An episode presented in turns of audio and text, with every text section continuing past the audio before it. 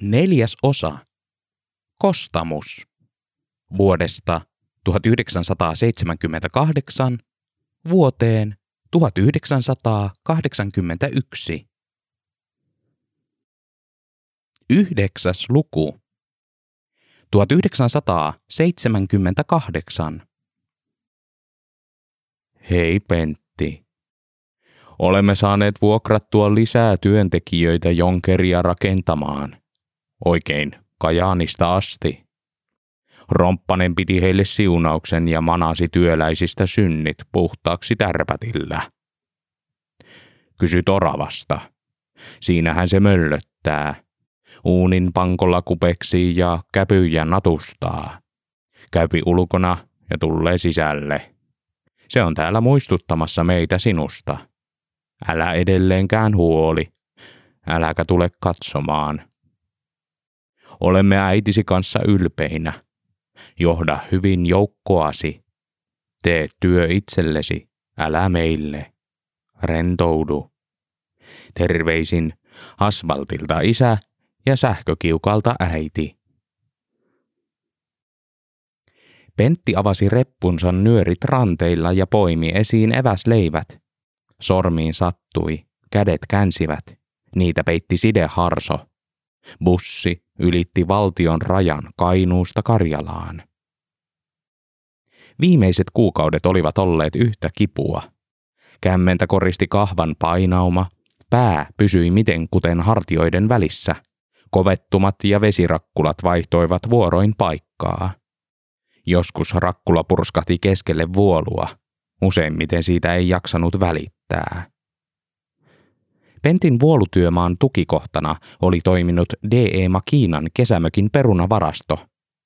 Tämä oli paras ja halvin saatavilla oleva tila, jonka valtiojohto katsoi hyväksi Pentin keskittyä täysin työhön ilman ulkoisia häiriöitä. Kellari oli pieni ja haiseva koppi, jonne edes Makiina ei iljennyt astua kuin kahdesti vuodessa.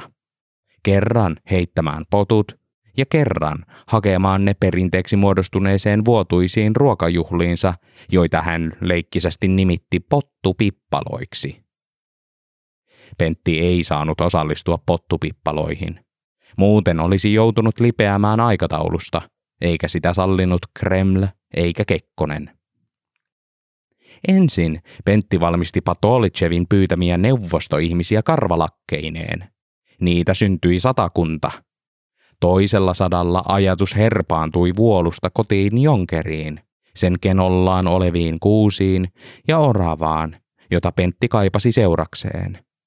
Puukurre nökötti pöydällä ja piti laihaa seuraa. Puukurrea kuitenkin Pentti vuoden päivät tuijotteli ja sille jutteli. Joskus pisti taskuunsa ja rapsutti päälaista puista kalloa. Nukkumaan mennessään Pentti luki isältään saamiaan kirjeitä, joissa Orava lähetti terveisiä ja oli hyvävointinen ja uskoi Jonkerin kehittämiseen siinä määrin, missä koko kylä. Se lämmitti, erityisesti niinä hetkinä, kun ikävä oli niin kova, että miltei itketti. Lukitun huoneen vuolut ja vaivainen räppänä valo tekivät Pentin arjesta työlästä. Vuolutyöstä tuli monotonista puurtamista. Pentillä oli tapana tuijottaa seurannaan olevaa puukurrea vuolun ajan ja nyökkäillä silloin tällöin dialogin ja järjissä pysymisen merkiksi. Hiljalleen puisen oravan läsnäolo tartutti myös työhön kurren piirteitä. Neuvostotyöläisen vuolulle tarttui ensin suippokorvat, sitten häntä. Puuteosten työläiskasvot jäivät vuoluvuolulta kauemmaksi ja muokkaantuivat pentin omiksi. Sitä ei voinut estää, sillä perunavaraston seinät olivat yhtä peiliä. Syytä kuvasti, mille ei Makina koskaan kertonut. Kun 200 vuolua tuli täyteen, neuvosto ihmisestä oli tullut täysin pentin näköinen karvalakkinen orava – Silloin hän sai Kremlistä kirjeen, jossa hihkuttiin työn jälkeä kekseliäksi ja luovaksi. Lisää vain tänne tuollaisia Balshoi Malisheja, kirjeessä sanottiin. Pentti teki kyselemättä, vaikkei tiennytkään miksi. Sitten Eräänä syyskuisena aamupäivänä soitti Kekkonen ja kertoi muuranneensa peruskiven. Enää ei tarvitsisi tehdä vuoluja. Kaikki oli nyt sovitettu, että tervetuloa kostamukseen tekemään töitä huippusakilla ja huippupalkalla. Perillä odottaisi ensiluokkainen kohtelu sekä liuta ensiluokkaisia alaisia – Tähän astinen kova ja raskas työ homeisessa perunakellarissa isänmaan hyväksi palkittaisiin ruhtinaallisesti. Neuvostoliiton maa kutsuisi kainuulaista nostamaan kansantaloutta ja kokonaista kaupunkia. Viimeisen vuolun Pentti teki hampaat irvessä. Siihen turskahti viisi vesirakkulaa vesileimaksi.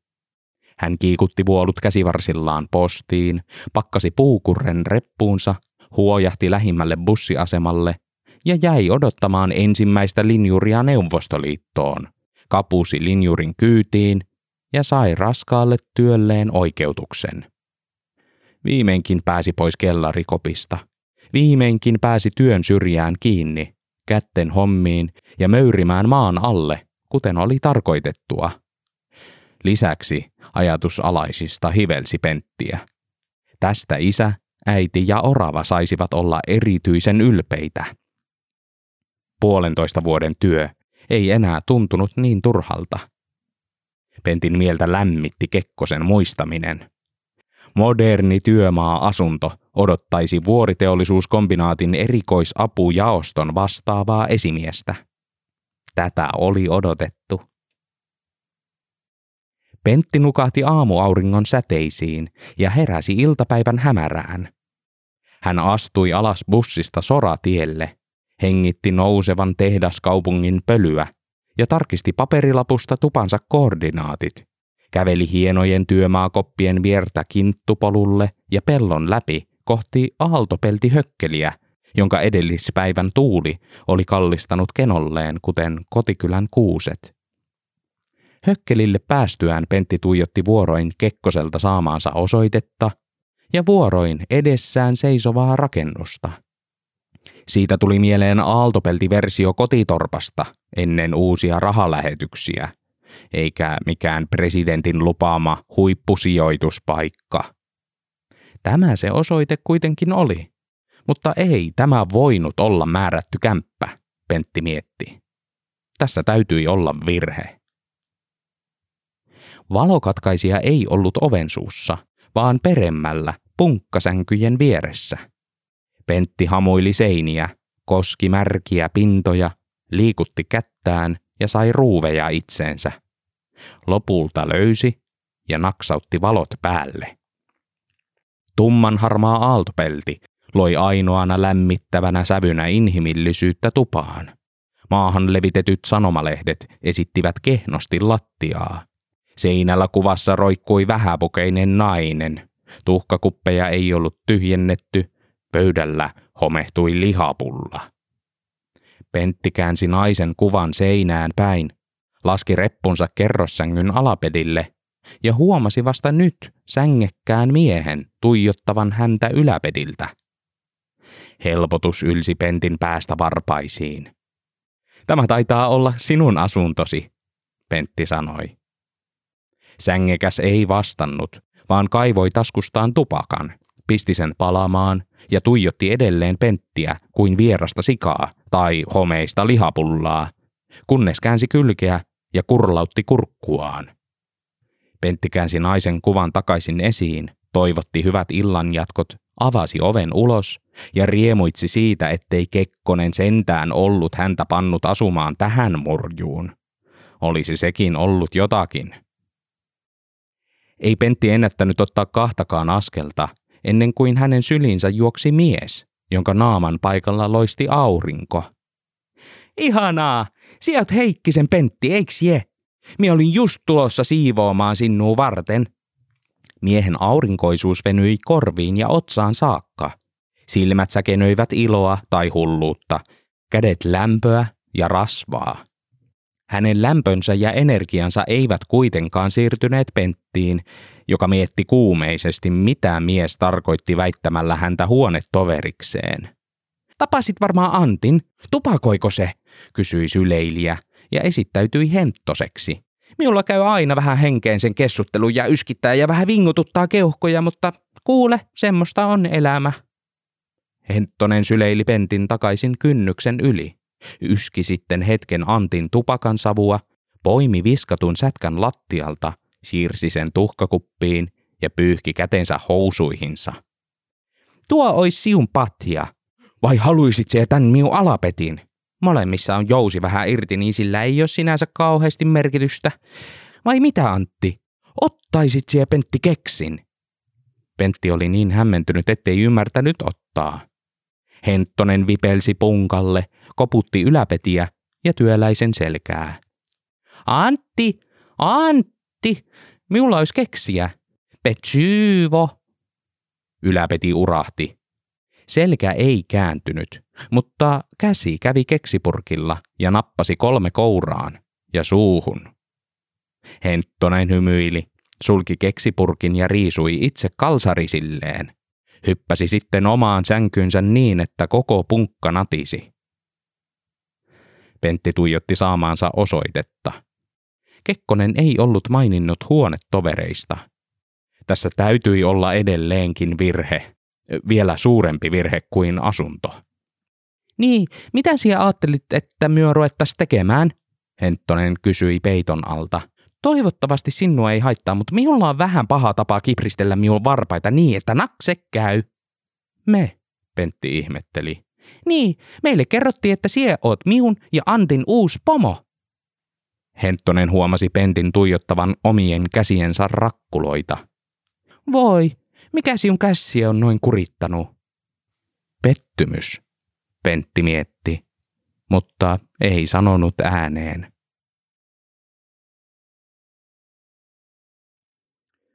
Puoli viideltä kaivinkoneiden tasainen hurina voimistui. Pentti nousi ylös, hieroi väsymyksen silmistään, hiippaili ulos ja puristi takkiaan aamuvihmaa vasten. Hän käveli kopilta jättömaan halki tielle. Käveli sen reunaa pitkin suuria koneita varoen kaupunkityömaalle ja siristeli loputtomille työmaavaloille. Nostureihin kipeili miehiä vasemmalta ja oikealta. Työmaiden esimiehet puristelivat kahvikuppejaan. Kirkkaat työmaakypärät tanssivat satapäisenä joukkona toimistolta työkoneille. Tässä rakennettiin kaupunkia. Mutta missä oli kaivos? Sinne Pentti halusi enemmän kuin mitään. Maan alle, möyrimään ja hakkaamaan. Pois tästä elementtipalasten siirtelystä, kohti syvyyttä, eikä korkeutta. Sen Kekkonen oli sentään luvannut. Työmaavalot, ne vaihtuivat toisiin. Kaupunki jäi taakse ja vihdoinkin löytyi kaivos.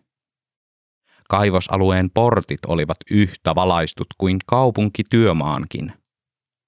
Tuli mieleen Otanmäki, vaikka varoituskyltit paasasivatkin vieraalla kielellä.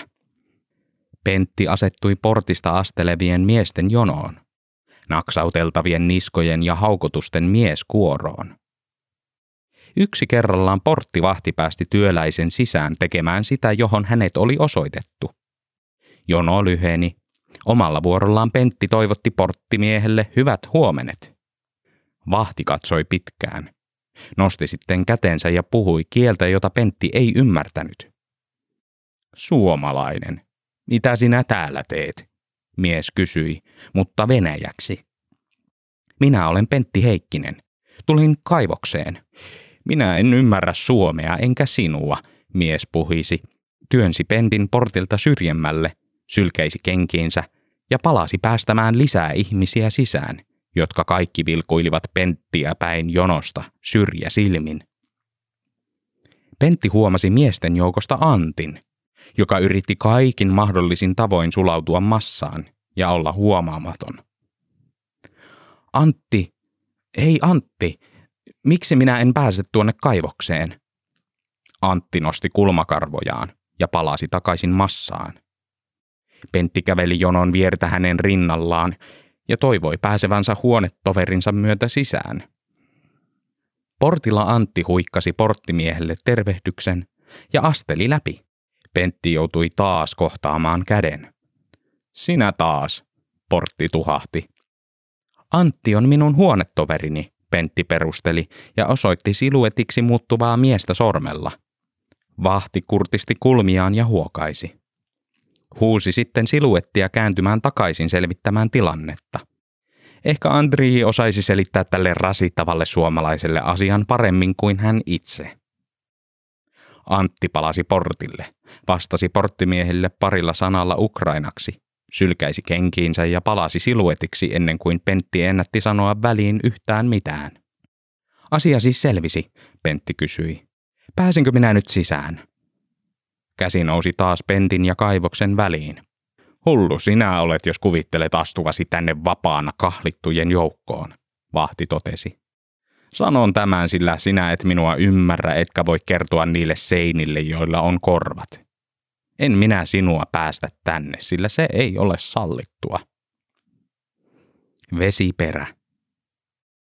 Pentti päätti löytää lähimmän puhelimen ja soittaa Kekkoselle kysyäkseen, miksi häntä ei päästetty tekemään kaivostyötä. Hän puikkelehti elementtien välistä takaisin kaupunkityömaalle ja astui sisään ensimmäiseen työmaarakennukseen, johon kulki puhelinlinja.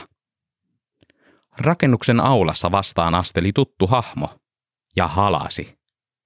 Mie olin aamusella jo vähän huolissaan, että ehitkö siellä jo nakkasta aamupuuron ilman minnuu, Henttonen hihkui ja syleili lujaa. Missä siellä olit? Minä olin kaivoksella. Vautsi!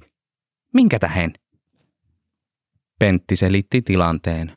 Selitti porttimiehen ja Antin. Kuinka he puhuivat vierasta kieltä eivätkä päästäneet sisään, vaikka Pentillä kaivosalan ammattilaisena varmasti olisikin kostamukselle paljon annettavaa. Siellä oot vekkuli, Henttonen hymyili.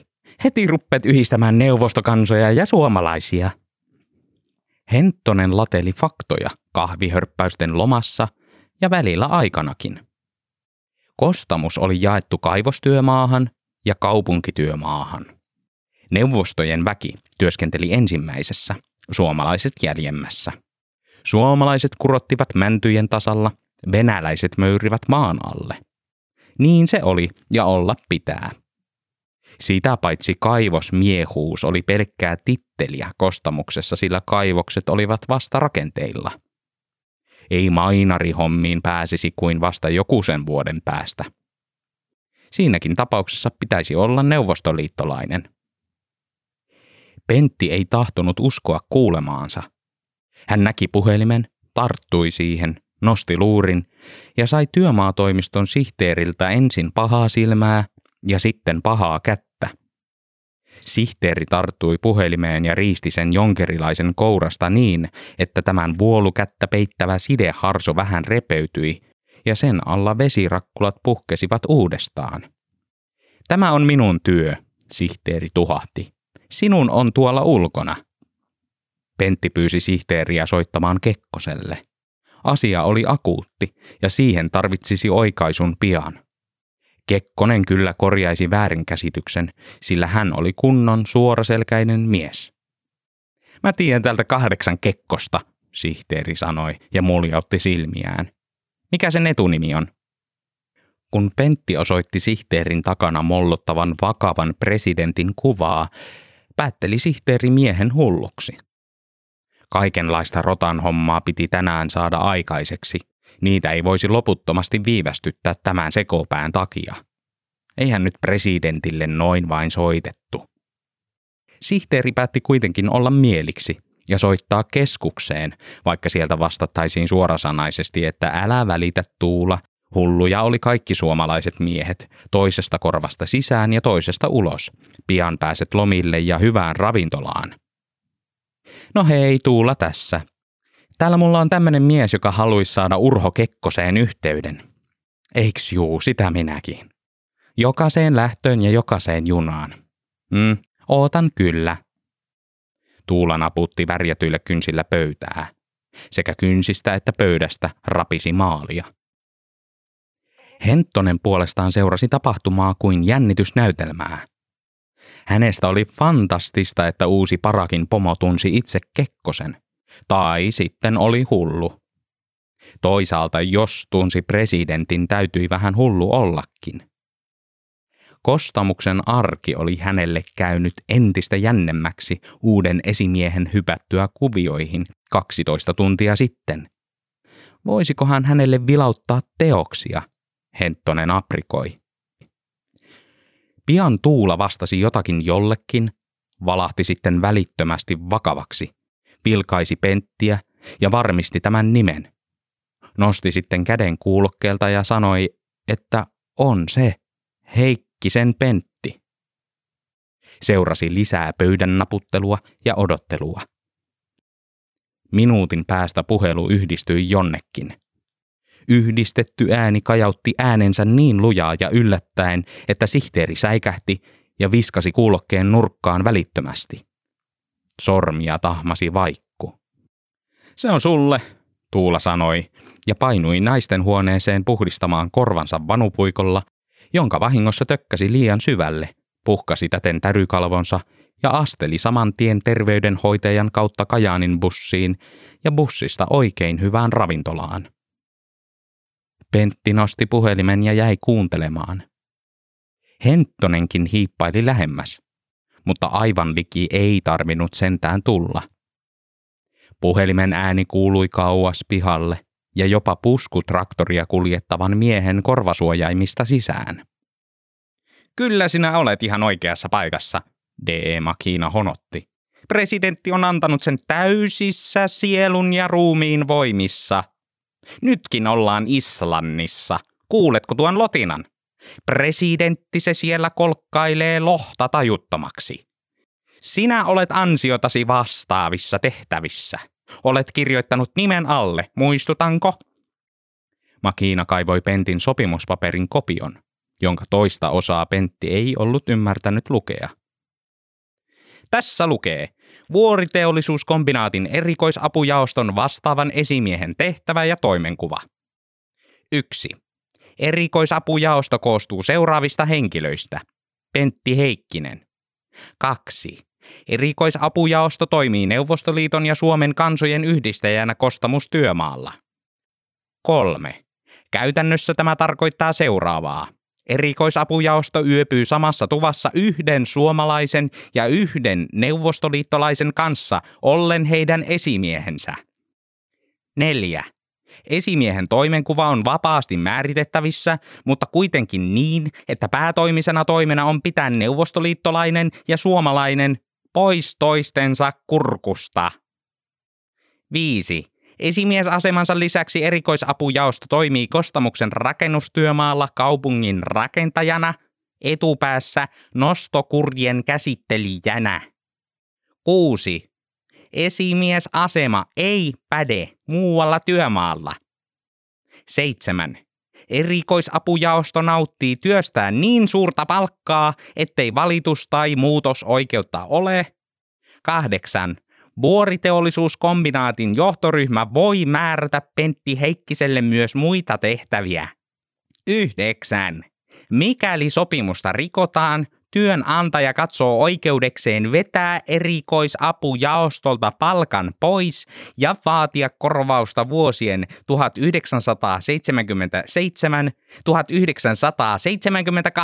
aikana tehdystä työstä yhteensä 500 000 markkaa.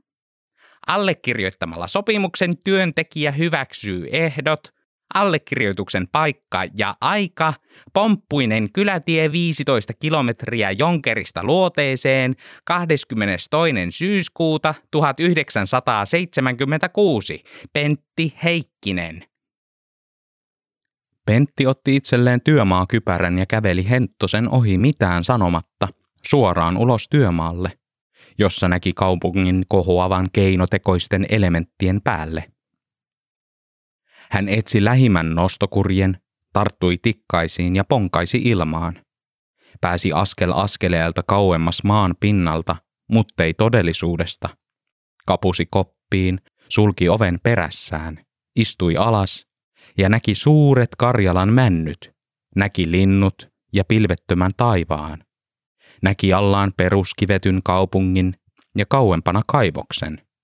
Suoristi näkökentän horisonttiin ja länteen kuvitteli näkevänsä Jonkeriin, sen asfaltoidulle kylätielle, jota pitkin köpötteli vanha isä ilman kompastumisen pelkoa.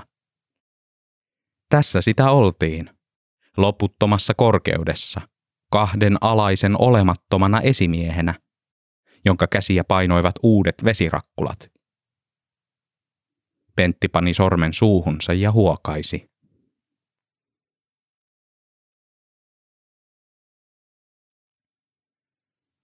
Suomalaiset ja paikalliset söivät erikseen, kävivät omissa kaupoissa asioillaan. Suomalaisten leirissä puhuttiin suomea, venäläisten leirissä kymmeniä kieliä, mutta virallisissa paikoissa ja valvovan silmän alla Venäjää. Keskinäinen kommunikointi ei ollut ainoastaan kielimuurin takana. Se oli jopa suoranaisesti kielletty. Selityksistä vankimmalla pohjalla oli suomalaisten ja neuvostoväen varallisuusero. Neuvostoliitossa kärsittiin ruoka- ja tarvikepulaa, eikä kapinamielialaa ollut hyvä päästää levittämään suomalaisten näkyvällä vauraudella. Sitä paitsi koko hanke olisi suomalaisille vain muutamien vuosien mittainen pesti. Kun kaupunki ja infrastruktuuri tulisivat valmiiksi, pakkaisivat suomalaiset kimpsunsa ja maitopullonsa – ja jättäisivät neuvostoliittolaiset omilleen kaivoksensa kanssa. Turhiapa siinä yhteistä eloa rakentamaan. Kun suurisuisimmat median edustajat ja kansalaiset alkoivat nostaa äläkkää kansojen epätasa-arvoisesta kohtelusta, järjesti kostamuksen johtoryhmä häthätää yhden aaltopeltikopin, jonne sijoitti ukrainalaisen, suomalaisen ja heidän päälle pentin johtamaan koko ryhmää. Pilottikokeilu, väitti johtoryhmä. Elävä todiste siitä, että kyllä kostamuksessa työskenneltiin rintarinnan ja sopuisasti. Kainuulaiset pitivät kostamusprojektia omanaan, joten muualta tulleisiin suhtauduttiin vähintäänkin nuivasti. Näin ollen Henttonen oli sijoitettu mökkiin ihan vain pelkästään siitä syystä, että sattui olemaan kotoisin Outokummusta – Hentonen koettiin uhkana, lokkilintuna, joka vei yhden tärkeän työpaikan köyhältä kainuulaiselta. Turhaan Henttonen vakuutti kaikille, että voisi tarvittaessa mennä vaikka kainuulaisiin naimisiin, ottaa sukunimeksi kainuulaisen, opetella laulamaan nälkämaan laulun tai lukea kaikki huoviset yhdeltä istumalta. Ei. Kainuun heimoksi ei tulla, se on geeneissä. Kumma kyllä, näin ajattelivat myös kaikki varsinaissuomalaiset ja kotkalaiset, jotka pitivät Henttosta hylkiönä hylkiöiden joukossa. Onneksi oli taiden maalaaminen. Se helpotti ja suojeli Henttosta pahoilta sanoilta, jotka itkettivät herkkää miestä helposti. Frida Kahlo antoi syyn outokumpulaisen elämälle. Jos tämä olisi elossa, ei Frida olisi Kahlo, vaan Henttonen. Ihanin nainen ikinä. Paljoa ei Henttonen ihastuksensa elämän vaiheista tiennyt, mutta arveli tämänkin kärsineen työmailla samaan tapaan kuin itse kostamuksessa kärsi. Ostaneen velkarahalla itselleen kotikaupungistaan ateljeen, kuten hän oli ostanut. Varustaneen sen vipillä ja toivoneen pääsevänsä vielä yhtenä päivänä eroon kaikista turhista töistä. Henttosella oli vielä muutama vuosi aikaa kerätä rahaa ateljeensa lainanlyhennykseen, ennen kuin työt kostamuksessa viimein loppuisivat. Muutama vuosi oli aikaa päästä sisäpiireihin ja ujuttaa itsensä taidekentän tietoisuuteen. Siksikin oli maalattava nyt ja enimmäkseen työajalla. Oli maalattava karkeat ihmiset ja töykeät sanat ihanaksi väriloisteeksi. Että oppisi että saisi rahaa ja mainetta ja voisi lällätellä kiusaajille. Raha ja maine ei tulisi itsekseen, sen Henttonen tiesi. Tarvittiin mesenaatti, arvovaltainen henkilö, joka auttaisi taiteessa ostamalla sitä, kehaisisi intendenteille taiteilijasta ja söisi prinssinakkeja koktailtilaisuuksissa. Tarvittiin Pentin kaltainen mies, joka tunsi Kekkosen kaltaisia miehiä – tarvittiin Pentti. Kuultuaan Pentin ja D.E. Makinan välisen puhelinkeskustelun Henttonen oli liihoitellut tupaansa, ottanut esiin pensselit, kankaan sekä vessapaperista tekemänsä baskerin, asettunut maalaamaan ja odottamaan esimiehensä tuloa. Hän toivoi, että nähtyään tämän kankaan, nämä taiteilijan silmät sekä innon, Pentti varmasti ottaisi ensitilassa yhteyttä suurempiin voimiin. Kenties ehdottaisi patsasta – ja mesenoisi itse seuraavat 50 vuotta henttosta.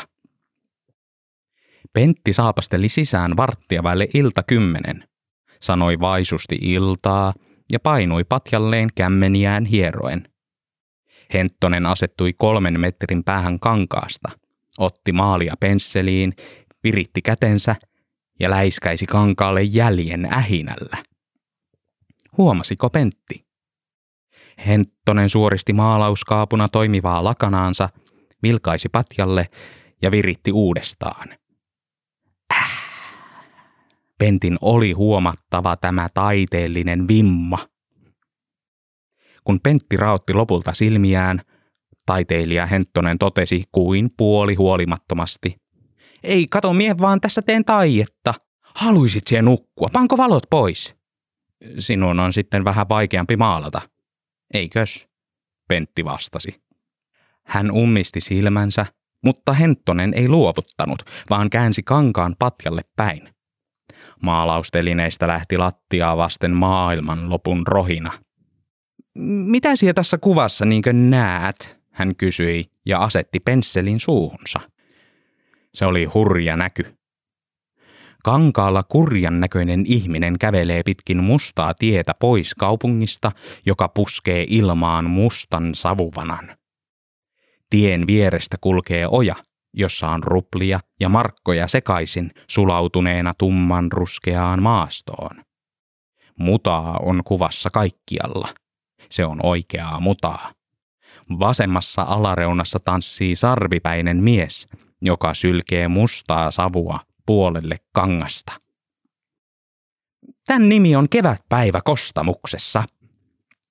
Aika tumma, Pentti vastasi. Minulla on ateljee Outokummussa.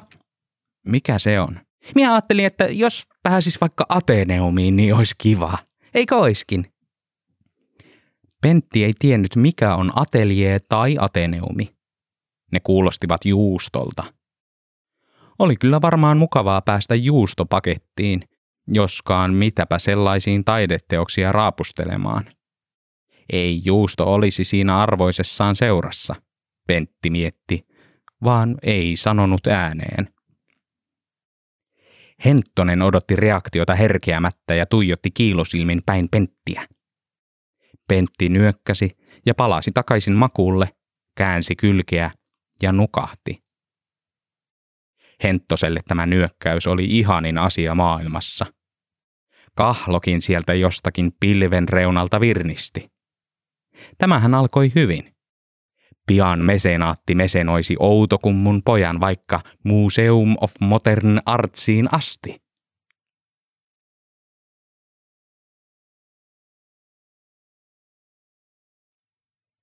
Ukrainan aroilla tuuli usein. Siitä Andriy piti.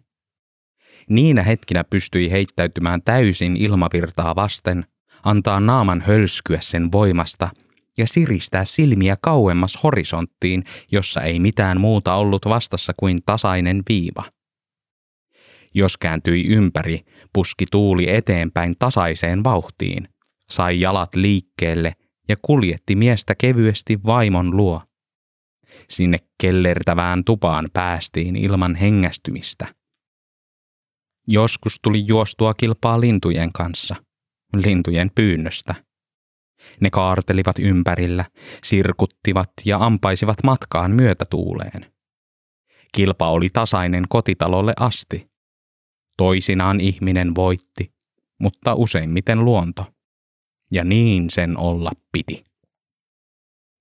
Kostamus oli haiseva, äänekäs ja ruma läävä – Harmaata luontoa ei erottanut ravan keskeltä.